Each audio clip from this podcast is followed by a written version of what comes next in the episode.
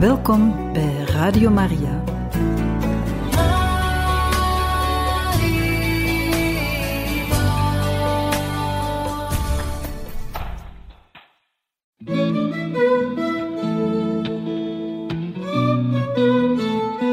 De kerk spreekt.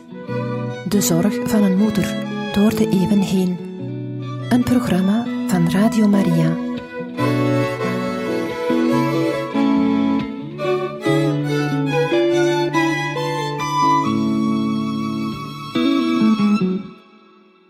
Van harte welkom, beste luisteraars van Radio Maria, bij het programma De Kerk Spreekt.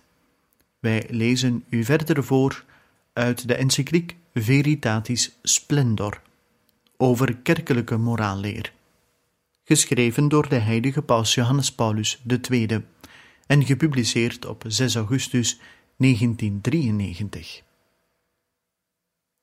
We naderen langzamerhand het slot van deze encycliek en zijn ondertussen beland in hoofdstuk 3, opdat het kruis van Christus zijn kracht niet zou verliezen, en behandelden reeds vijf paragrafen onder dit hoofdstuk. Vandaag gaan we verder met de zesde, en die draagt de titel Genade en gehoorzaamheid aan de wet van God.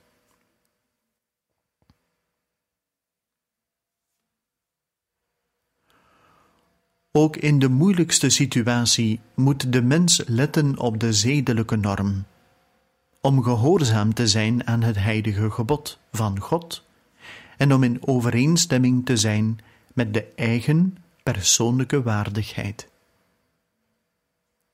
Zeker vraagt de harmonie tussen vrijheid en waarheid nu en dan buitengewone offers en wordt zij duur betaald.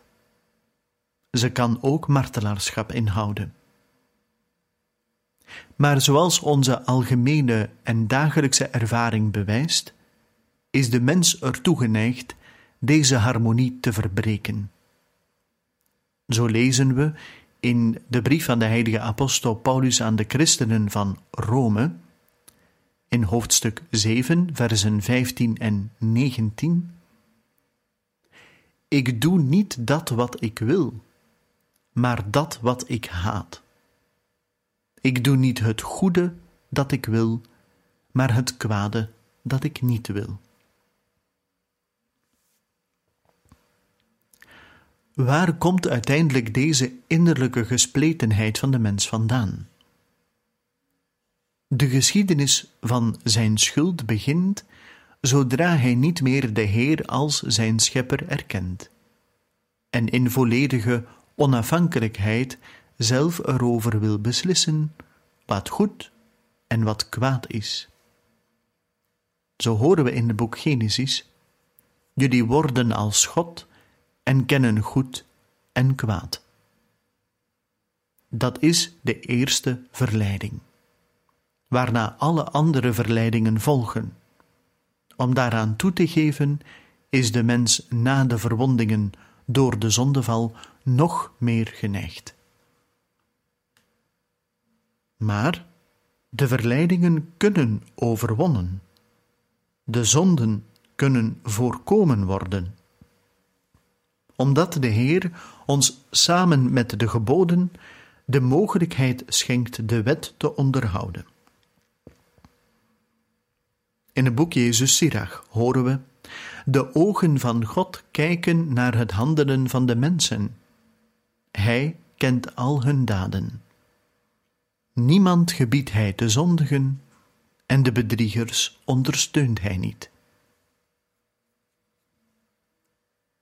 Het onderhouden van de geboden van God kan in bepaalde situaties moeilijk, zeer moeilijk zijn.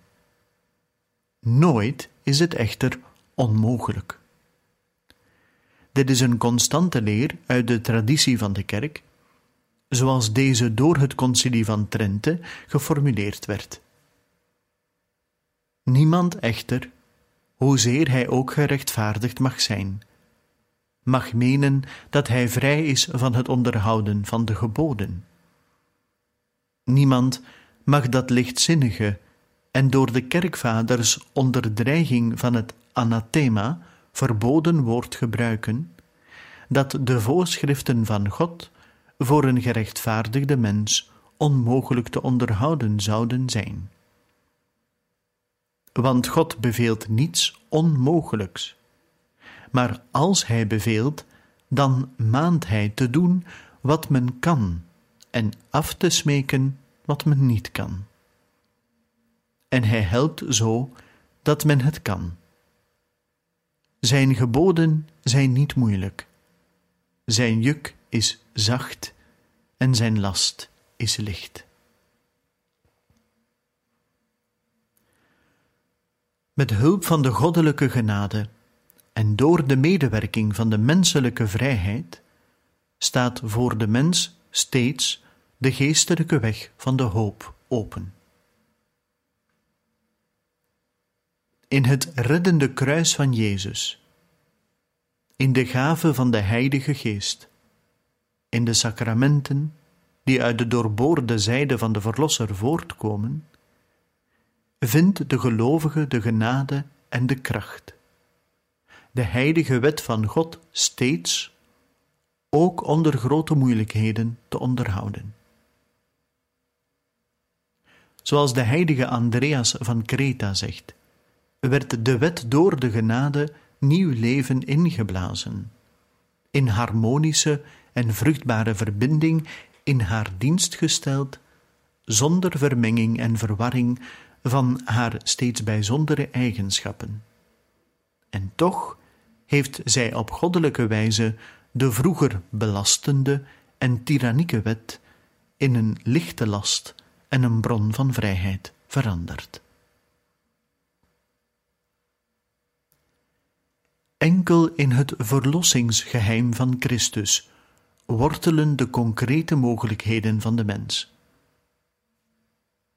Het zou een ernstige vergissing zijn de conclusie te trekken dat de door de kerk geleerde norm op zichzelf slechts een ideaal zou zijn, dat, zoals men zegt, aan de concrete mogelijkheden van de mens aangepast zou moeten worden, geschikt en genuanceerd, na afweging van de verschillende ter discussie staande belangen. Maar wat zijn de concrete mogelijkheden van de mens? En over welke mens wordt gesproken? Over de mens die door begeerte beheerst wordt? Of over de mens die door Christus verlost werd? Uiteindelijk gaat het om het volgende: om de werkelijkheid van de verlossing door Christus. Christus heeft ons verlost. Dat betekent, Hij heeft ons de mogelijkheid geschonken de hele waarheid van ons zijn te verwezenlijken. Hij heeft onze vrijheid van de heerschappij van de begeerte bevrijd.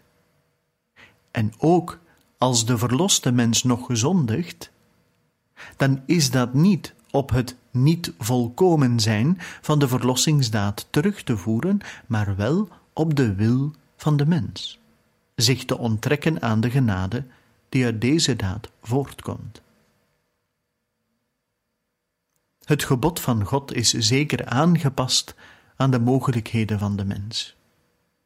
Maar de mogelijkheden van de mens, aan wie de Heilige Geest geschonken is, de mens die, hoewel hij tot zonde verviel, steeds vergeving kan krijgen en zich verheugen mag over de aanwezigheid van de Geest.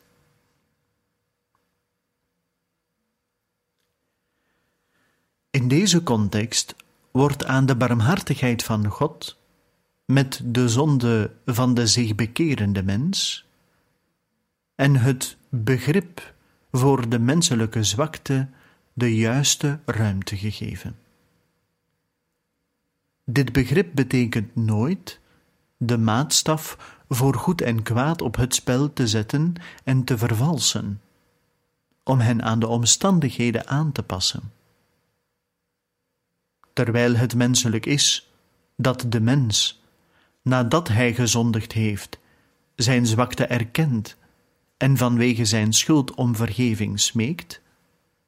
Is daarentegen de houding van een mens die zijn zwakte tot criterium van de waarheid van het goede maakt, om zich vanzelf gerechtvaardigd te voelen, zonder het nodig te hebben zich tot God en zijn barmhartigheid te wenden, niet aanvaardbaar. Een dergelijke houding bederft de zedelijkheid van de gehele maatschappij, omdat ze leert dat aan de objectiviteit van de zedelijke wetten in het algemeen getwijfeld kan worden. En de absoluutheid van de zedelijke verboden in relatie met bepaalde menselijke handelingen ontkend kan worden. Wat uiteindelijk ertoe leidt dat men alle waardeoordelen door elkaar gaat halen. Veel meer moeten we de boodschap aannemen die ons in de Bijbelse parabel van de Fariseer en de tollenaar overgeleverd is. De tollenaar had misschien de een of andere rechtvaardiging kunnen aanvoeren voor zijn zonden, die zijn verantwoordelijkheid verminderde. Maar zijn gebed houdt zich niet op met zulke rechtvaardigingen, maar heeft de eigen onwaardigheid ten aanzien van de oneindige heiligheid van God voor ogen. God, wees mij zondaar genadig. We horen het weer klinken in het Evangelie volgens de heilige Lucas, hoofdstuk 18, vers 13. De Fariseer echter rechtvaardigt zichzelf, doordat hij misschien voor elke afzonderlijke zonde een verontschuldiging vindt. We worden dus zo met twee verschillende houdingen van het zedelijke geweten van de mens van alle tijden geconfronteerd. De tollenaar toont ons een berouwvol geweten, dat zich volledig bewust is van de zwakheid van de eigen natuur en van de eigen gebreken, ongeacht welke subjectieve rechtvaardiging er ook zijn mag. Hij ziet een bevestiging van de noodzaak van zijn verlossing. De Fariseer toont ons een zelfgenoegzaam geweten, dat zich inbeeldt de wet zonder de hulp van de genade te kunnen volgen en dat ervan overtuigd is geen vergeving nodig te hebben.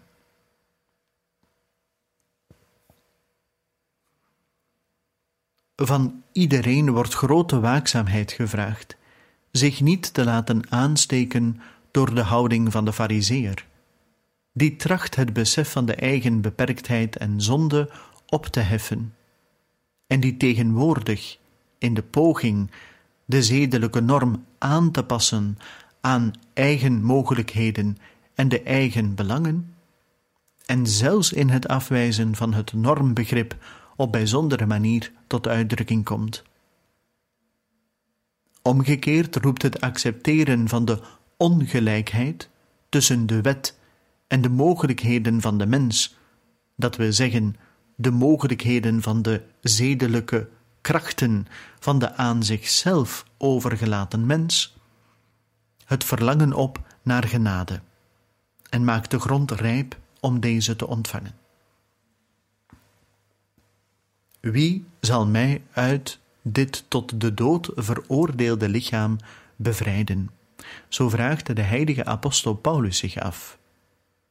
En met een vreugdevol en dankbaar getuigenis antwoordt hij ook: Dank zij God door Jezus Christus, onze Heer. Hetzelfde besef treffen we aan in het volgende gebed van de heilige Ambrosius van Milaan. De mens is niets waard als u hem niet opzoekt. Vergeet de zwakke niet. Denk eraan dat u mij uit stof hebt gevormd. Hoe zal ik mij overeind kunnen houden als u mij niet zonder onderbreking in het oog houdt, om deze klei te verstevigen, zodat mijn standvastigheid uit uw blik voortkomt. Verbergt u uw gezicht, dan ben ik ontsteld. Wee mij als u mij aankijkt. U kunt bij mij alleen verdorvenheden door falen zien. Het is geen voordeel om verlaten te worden, noch om gezien te worden. Want als we gezien worden, zijn we een reden tot afschuw. We mogen echter aannemen dat God hen niet afwijst naar wie Hij kijkt, want Hij maakt hen rein die Hij aankijkt. Voor Hem een alle schuld verzengend vuur.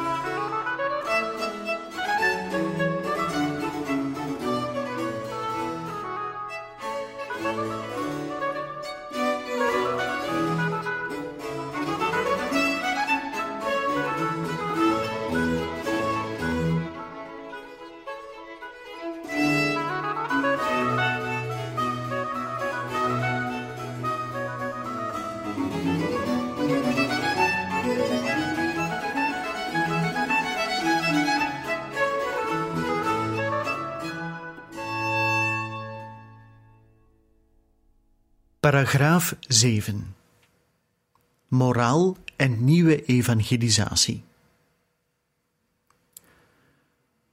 De evangelisatie is de belangrijkste en opwindendste uitdaging die de kerk zich vanaf het begin moet stellen. In feite komt deze uitdaging niet zozeer voort uit maatschappelijke en culturele situaties waarmee de kerk in de loop van de geschiedenis geconfronteerd werd, als veel eer uit de opdracht van de verrezen Jezus Christus, die de eigenlijke reden geeft voor het bestaan van de kerk. Zo horen we in het Evangelie volgens de heilige Marcus, hoofdstuk 16, vers 15, onze Heer zeggen: Gaat uit over de hele wereld en verkondigt het Evangelie aan heel de schepping. Wat wij echter tegenwoordig, tenminste bij talrijke volkeren, waarnemen, is eigenlijk een zeer grote uitdaging aan de nieuwe evangelisatie. Dat wil zeggen aan de verkondiging van het steeds nieuwe en steeds nieuwe zaken doorgevende evangelie. Een evangelisering die nieuw moet zijn. Nieuw in haar ijver, nieuw in haar methoden en nieuw in haar manier van uitdrukken. De ontkerstening die op hele volkeren en gemeenschappen drukt, die eens vervuld waren van het geloof, leidt niet alleen tot het verlies van het geloof, of tenminste tot het verdwijnen van de betekenis ervan, maar noodzakelijkerwijze ook tot een verval of een verduistering van het zedelijke gevoel. En dat aan de ene kant door de ontbrekende zin voor de oorspronkelijkheid van de moraal van het evangelie, en aan de andere kant vanwege de verduistering van fundamentele zedelijke kernpunten en waarden. De tegenwoordig zo ver verbreide subjectivistische, utilitaristische en relativistische tendensen treden niet eenvoudig op als pragmatische posities met het karakter van gewoonten, maar vanuit theoretisch perspectief als vaste concepten, die hun volledige culturele en maatschappelijke legitimatie opeisen. De evangelisatie en daarmee de nieuwe evangelisatie omvat ook de verkondiging en het aanbieden van de moraal. Jezus zelf heeft toen hij het Rijk Gods en zijn reddende liefde verkondigde, tot geloof en tot bekering opgeroepen. En met de andere apostelen spreekt Petrus als hij de verrijzenis van Jezus van Nazareth van de doden verkondigt over een nieuw leven, dat men leven van een weg die men volgen moet om leerling van de verrezene te zijn. Zoals in het geval van de geloofswaarheden, ja, in nog hogere mate, getuigt een nieuwe evangelisatie die de fundamenten en inhouden van de christelijke moraal uiteenzet, van haar authenticiteit, en laat gelijktijdig haar hele missionaire kracht uitstromen. Als dit zich door het geschenk niet alleen van het verkondigde, maar, en in zekere zin vooral, ook door het geleefde woord voltrekt. In het bijzonder is het leven in heiligheid, dat in zoveel deemoedige en vaak voor de blikken van mensen verborgen ledematen van het volk Gods doorstraalt, dat de eenvoudigste en meest fascinerende weg vormt waarop men onmiddellijk de schoonheid van de waarheid, de bevrijdende kracht, de liefde van God, de waarde van onvoorwaardelijke trouw, zelfs onder de moeilijkste omstandigheden, ten aanzien van alle eisen van de wet van de Heer waar kan nemen. Daarom heeft de kerk in haar moraalpedagogie steeds de gelovigen uitgenodigd in de heilige mannen en vrouwen, en vooral in de leerlingen en de moeder Gods, die vol van genade en geheel heilig is, het voorbeeld, de kracht en de vreugde te zoeken en te vinden, om een leven volgens de geboden van God en de zaligsprekingen van het Evangelie te leiden.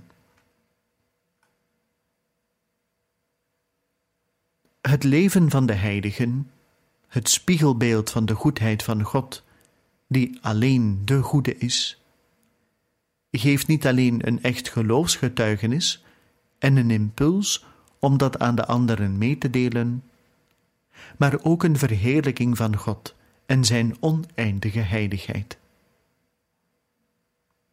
Het heilige leven leidt zo tot voltooiing in woord en daad van het ene en drievoudige ambt, munus propheticum sacerdotale et regale, dat elke christen bij de wedergeboorte in de doop uit water en geest als geschenk ontvangt. Het zedelijke leven heeft de waarde van een godsdienst, die uit die onuitputtelijke bron van heiligheid en verheerlijking gevoed wordt, die van de sacramenten in het bijzonder de Eucharistie. Want door de deelname aan het kruisoffer heeft de christen gemeenschap met de zich wegschenkende liefde van Christus en wordt erdoor in staat gesteld en ertoe verplicht dezelfde liefde in al zijn levenshoudingen en gedragingen te leven. In het zedelijk bestaan openbaart en verwezenlijkt zich ook de koninklijke dienst van de christen. Hoe meer hij met behulp van de genade gehoorzaamt aan de nieuwe wet van de Heilige Geest, des te meer groeit hij in de vrijheid, waartoe hij in dienst van de waarheid, de liefde en de rechtvaardigheid geroepen is. Aan de oorsprong van de nieuwe evangelisatie en het nieuwe zedelijke leven dat zij in haar vruchten van heiligheid en de missionaire geëngageerdheid aanbiedt en opwekt, staat de geest van Christus, principe en kracht van de vruchtbaarheid van de heilige moeder de kerk, zoals Paulus de zesde ons in herinnering roept. Zonder het werken van de Heilige Geest zal de evangelisering nooit mogelijk zijn. Dat horen we in Evangelii Nunciandi. Aan de geest van Jezus, die door het deemoedige en bereidwillige hart van de gelovige opgenomen wordt, is dus het opbloeien en gedijen van het zedelijke leven van de christen en het getuigenis van de heiligheid in de grote variëteit van roepingen, van gaven, van verantwoordelijkheden en de levensvoorwaarden en situaties te danken. Het is de Heilige Geest. Beklemtoonde reeds Novatianus en bracht daarmee het authentieke geloof van de kerk tot uitdrukking. Een citaat die de leerlingen in hart en geest standvastigheid gegeven heeft, die hun de geheimen van het evangelie heeft onthuld, die in hun licht ontstoken heeft voor de koninklijke dingen. Door hem zijn ze gesterkt, zodat ze nog voor gevangenissen, nog voor kettingen, ter wille van de naam van God angst hadden. Ja, ze traden juist op deze machten en kwellingen van de aarde, bewapend en gesterkt door hem. In zich droegen ze de gaven die juist deze geest schenkt en aan de kerk als bruid van Christus als waardevolle juwelen doorgeeft. Hij is het, immers, die in de kerk profeten doet opstaan, leraren opleidt, de tongen stuurt, tekenen en genezingen volbrengt, wonderlijke werken voortbrengt, de onderscheiding van de geesten mogelijk maakt, de leiding verenigt, raad geeft, elke andere geestesgave ordent en uitdeelt, en zo door alles en in alles de kerk van de Heer vervolmaakt en voltooid. Einde citaat. In levende samenhang met deze nieuwe evangelisatie, die het geloof dat in de liefde werkzaam is, voortbrengt en bevorderen moet, en met het oog op het werken van de Heilige Geest, kunnen we nu begrijpen welke plaats in de kerk, de gemeenschap van de gelovigen, aan de reflectie over het zedelijke leven toekomt, zoals de theologie die op gang moet brengen en ontwikkelen, zoals we nu de opdracht en de eigen verantwoordelijkheid van de moraaltheologen uiteen kunnen zetten.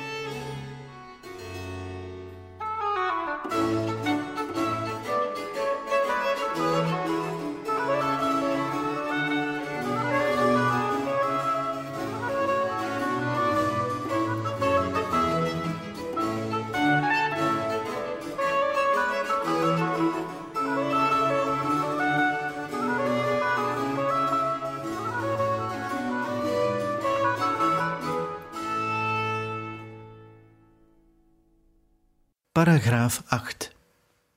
De dienst van de moraaltheologen. Tot evangelisatie en getuigenis van een geloofsleven is de hele kerk geroepen die aan het munus propheticum van de Heer Jezus door het geschenk van zijn geest deel heeft. Dankzij de voortdurende aanwezigheid van de geest van de waarheid in haar kan het geheel van de gelovigen die de zalving door de Heilige Geest hebben in geloofszaken niet dwalen. En deze, haar bijzondere eigenschap, maakt ze door de bovennatuurlijke geloofszin van het hele volk dan bekend, als ze van de bisschoppen tot de laatste gelovige leek haar algemene overeenstemming in zaken van geloof en zeden uit.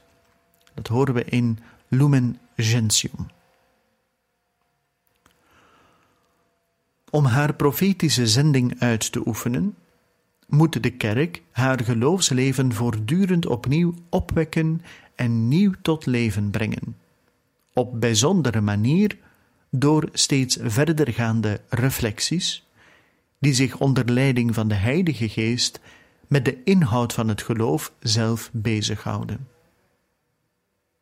In de dienst van deze gelovige studie van het geloofsbegrip staat op bijzondere wijze de roeping van de theoloog in de kerk. Onder de door de geest in de kerk geïnspireerde roepingen, zo lezen wij in de instructie Donum Veritatis, onderscheidt zich die van de theoloog, wiens taak daaruit bestaat in gemeenschap met het leergezag een steeds dieper begrip van het woord van God te verkrijgen. Zoals dit in de geïnspireerde en door de levende traditie van de kerk gedragen schrift bewaard wordt. Het geloof appelleert vanuit zijn natuur aan het verstand, want het onthult de mens de waarheid over zijn bestemming en de weg om deze te bereiken.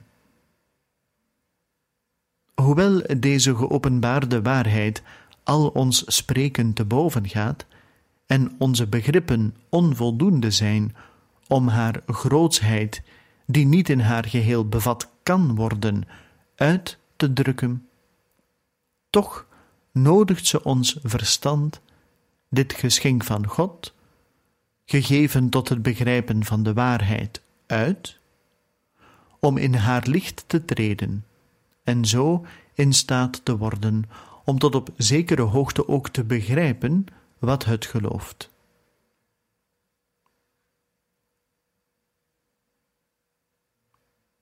Theologische wetenschap, die zich inspant om het geloof te begrijpen als antwoord op de stem van de waarheid, helpt het volk Gods volgens de opdracht van de apostel. Aan degene die vraagt naar zijn hoop, daarvan rekenschap en verantwoording af te leggen. Voor de bepaling van de identiteit van de theologie en al dus voor de verwezenlijking van haar eigenlijke functie, is het uiterst belangrijk haar innerlijke en levende samenhang met de kerk, haar geheim, haar leven en haar zending te kennen. De theologie is kerkelijke wetenschap, omdat ze in de kerk groeit en over de kerk gaat. Ze staat in dienst van de kerk en moet zich daarom dynamisch betrokken voelen bij de zending van de kerk, vooral in haar profetische functie.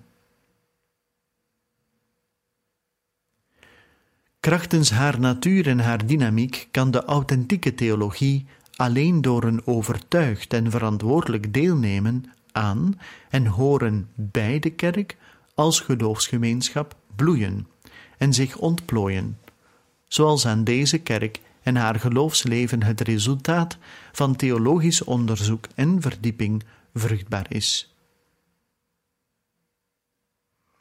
Wat we over de theologie in het algemeen gezegd hebben, kan en moet opnieuw voor de moraaltheologie naar voren gebracht worden. In zoverre ze zich als wetenschap kenmerkt door wetenschappelijke reflectie over het evangelie als geschenk en gebod van nieuw leven. Over het leven dat door de liefde geleid zich aan de waarheid houdt. Over het heilige leven van de kerk, waarin de waarheid van het tot voltooiing gebrachte goede schittert. Niet enkel op het gebied van het geloof, maar ook en onverbrekelijk daarmee verbonden in de moraal, treedt het leergezag van de kerk op, welks taak het is door oordelen die het geweten van de gelovigen binden, zich over die handelingen uit te spreken die in zichzelf met de eisen van het geloof overeenstemmen en waarvan de praktijk in het leven bevorderd moet worden, maar ook die handelingen die op basis van hun inwezen slecht zijn met deze eisen onverenigbaar zijn. Door de verkondiging van de geboden van God en de liefde van Christus leert het leergezag van de kerk de gelovigen ook bijzondere, concrete geboden en verlangt van hen deze gewetensvol als zedelijk verplichtend te beschouwen. Bovendien oefent het leergezag een belangrijke bewakingstaak uit, doordat het de gelovigen voor mogelijke, ook slechts impliciet bestaande dwalingen waarschuwt. Als het geweten er niet toe komt de juistheid en waarheid van de door het leergezag van de kerk geleerde zedelijke regels te erkennen. Hierbij komen de bijzondere opgaven van al degenen die in opdracht van de verantwoordelijke bisschoppen in de priesterseminaries en aan de theologische faculteiten moraal-theologie doseren. Ze hebben de zware verplichting de gelovigen, vooral de toekomstige zielzorgers, over alle geboden te onderwijzen die de kerk met autoriteit verkondigt.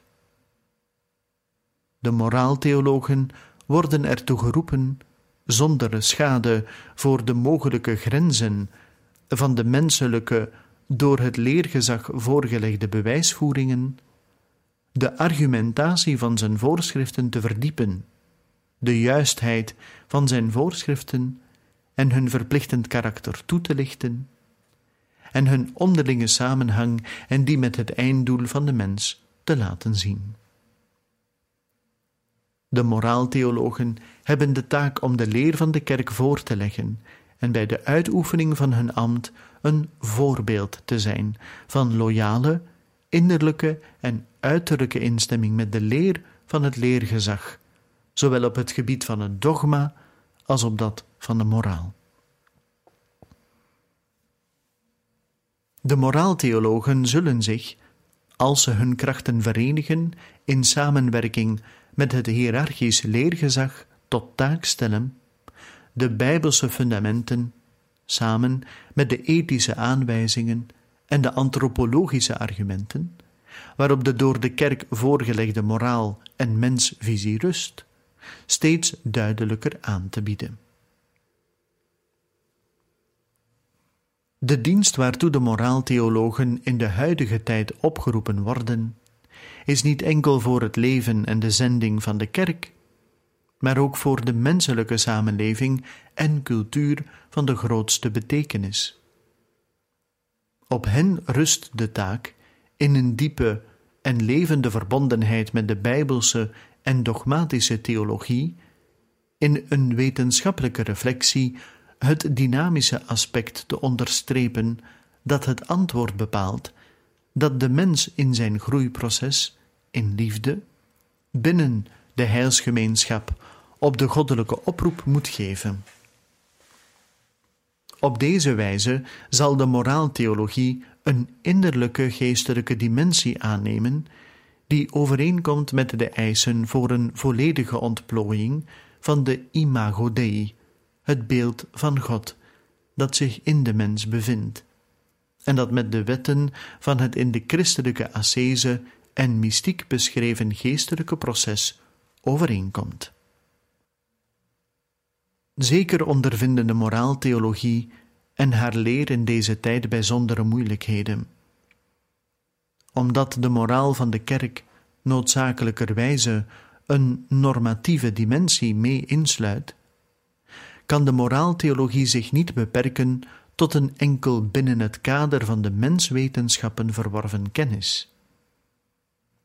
Terwijl deze zich met de fenomenen van de zedelijkheid als historisch en sociaal feit bezighouden, is daarentegen de moraaltheologie, die weliswaar gebruik moet maken van de mens- en natuurwetenschap, niet aan het product van empirisch formele waarneming of van fenomenologische begrip ondergeschikt.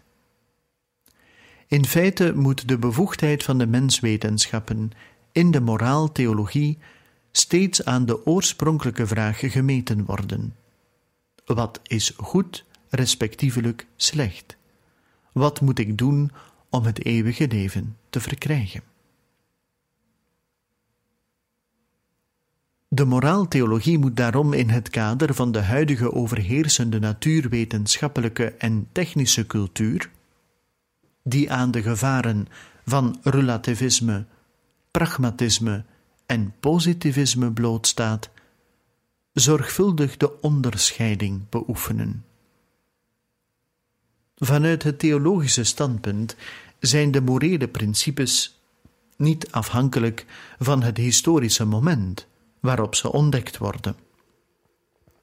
Het feit dat menige gelovige handelt zonder de leer van het leergezag te volgen, of dat hij een gedrag ten onrechte als zedelijk juist beschouwt, dat door zijn herders als tegengesteld aan de wet van is verklaard, kan geen steekhoudend argument zijn om de waarheid van de door de kerk geleerde zedelijke normen af te wijzen. De bevestiging van zedelijke normen valt niet onder de verantwoordelijkheid van de empirisch-formele methode. Zonder de geldigheid van dergelijke methoden te ontkennen, maar ook zonder haar eigen perspectief hiertoe te beperken, houdt de moraaltheologie in trouw aan de bovennatuurlijke zin van het geloof vooral het oog gericht op de geestelijke dimensie van het menselijke hart en zijn roeping tot goddelijke liefde. Terwijl de menswetenschappen namelijk, net als alle experimentele wetenschappen, een empirisch en statistisch concept van normaliteit ontvouwen, leert het geloof dat een dergelijke normaliteit de sporen van de val van de mens uit de hoogte van zijn oorspronkelijke toestand in zich draagt, dus de wonden van de zonde. Enkel en alleen het christelijk geloof wijst de mens de terugweg naar het begin, een weg die vaak zeer veel anders is dan die van de empirische normaliteit. Zo kunnen de menswetenschappen zonder de grote waarde van deze kennis, die ze aanbieden, tekort te doen, niet gelden als beslissende wegwijzer voor het opstellen van zedelijke normen. Het is het evangelie dat de hele waarheid over de mens en over de zedelijke weg onthult, en zo de zondaars verlicht en vermaant, en hun over de barmhartigheid van God vertelt die onophoudelijk werkt om hen te beschermen, zowel tegen de wanhoop, dat ze de goddelijke wet niet kunnen kennen en volgen, als ook tegen de verkeerde mening dat ze zich zonder verdiensten kunnen redden. Het herinnert hen bovendien aan de vreugde van de vergeving, die alleen de kracht geeft in de zedelijke wet een bevrijdende waarheid, een genade tot hoop te zien, een levensweg te erkennen. De zedenleer vereist de bewuste aanvaarding van deze intellectuele, geestelijke en pastorale verantwoordelijkheid. Daarom hebben de moraaltheologen, die de opdracht tot onderwijzing in de leer van de kerk aannemen, de zware taak de gelovigen tot dit zedelijke onderscheidingsvermogen, tot inzet voor het ware goede en tot het zich in vertrouwen richten op de goddelijke genade op te voeden.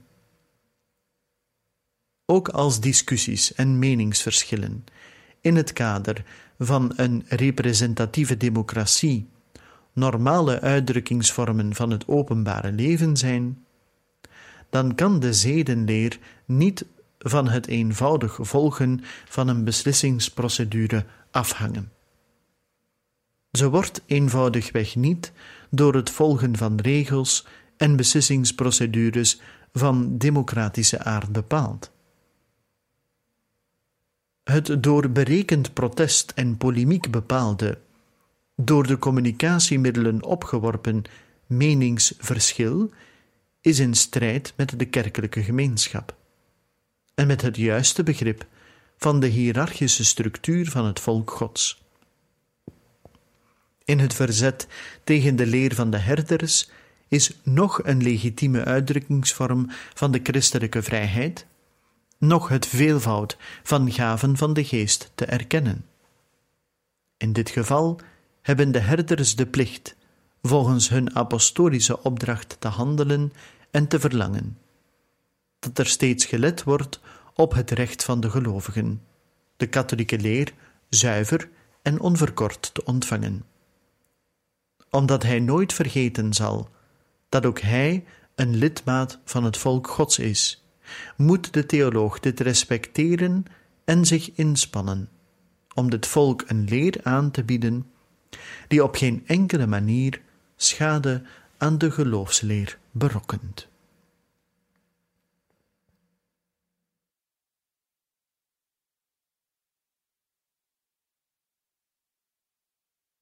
En zo, dierbare luisteraars, zijn we aan het einde gekomen van deze aflevering van De Kerk Spreekt, waar we u verder hebben voorgelezen uit de encycliek Veritatis Splendor van de heilige paus Johannes Paulus II. Een volgende keer gaan we verder hiermee en komen echt aan het einde van de encycliek. Aan bod komt nog het negende paragraafje onder het derde hoofdstuk en dat draagt de titel Onze verantwoordelijkheden als herders. En dan zullen wij besluiten met het slotstuk Maria, Moeder van Barmhartigheid. Rest mij enkel om u van ganser harte te danken dat u heeft geluisterd. En dan hoop ik dat u er ook een volgende keer opnieuw bij bent. Van harte dank en graag tot een volgende keer.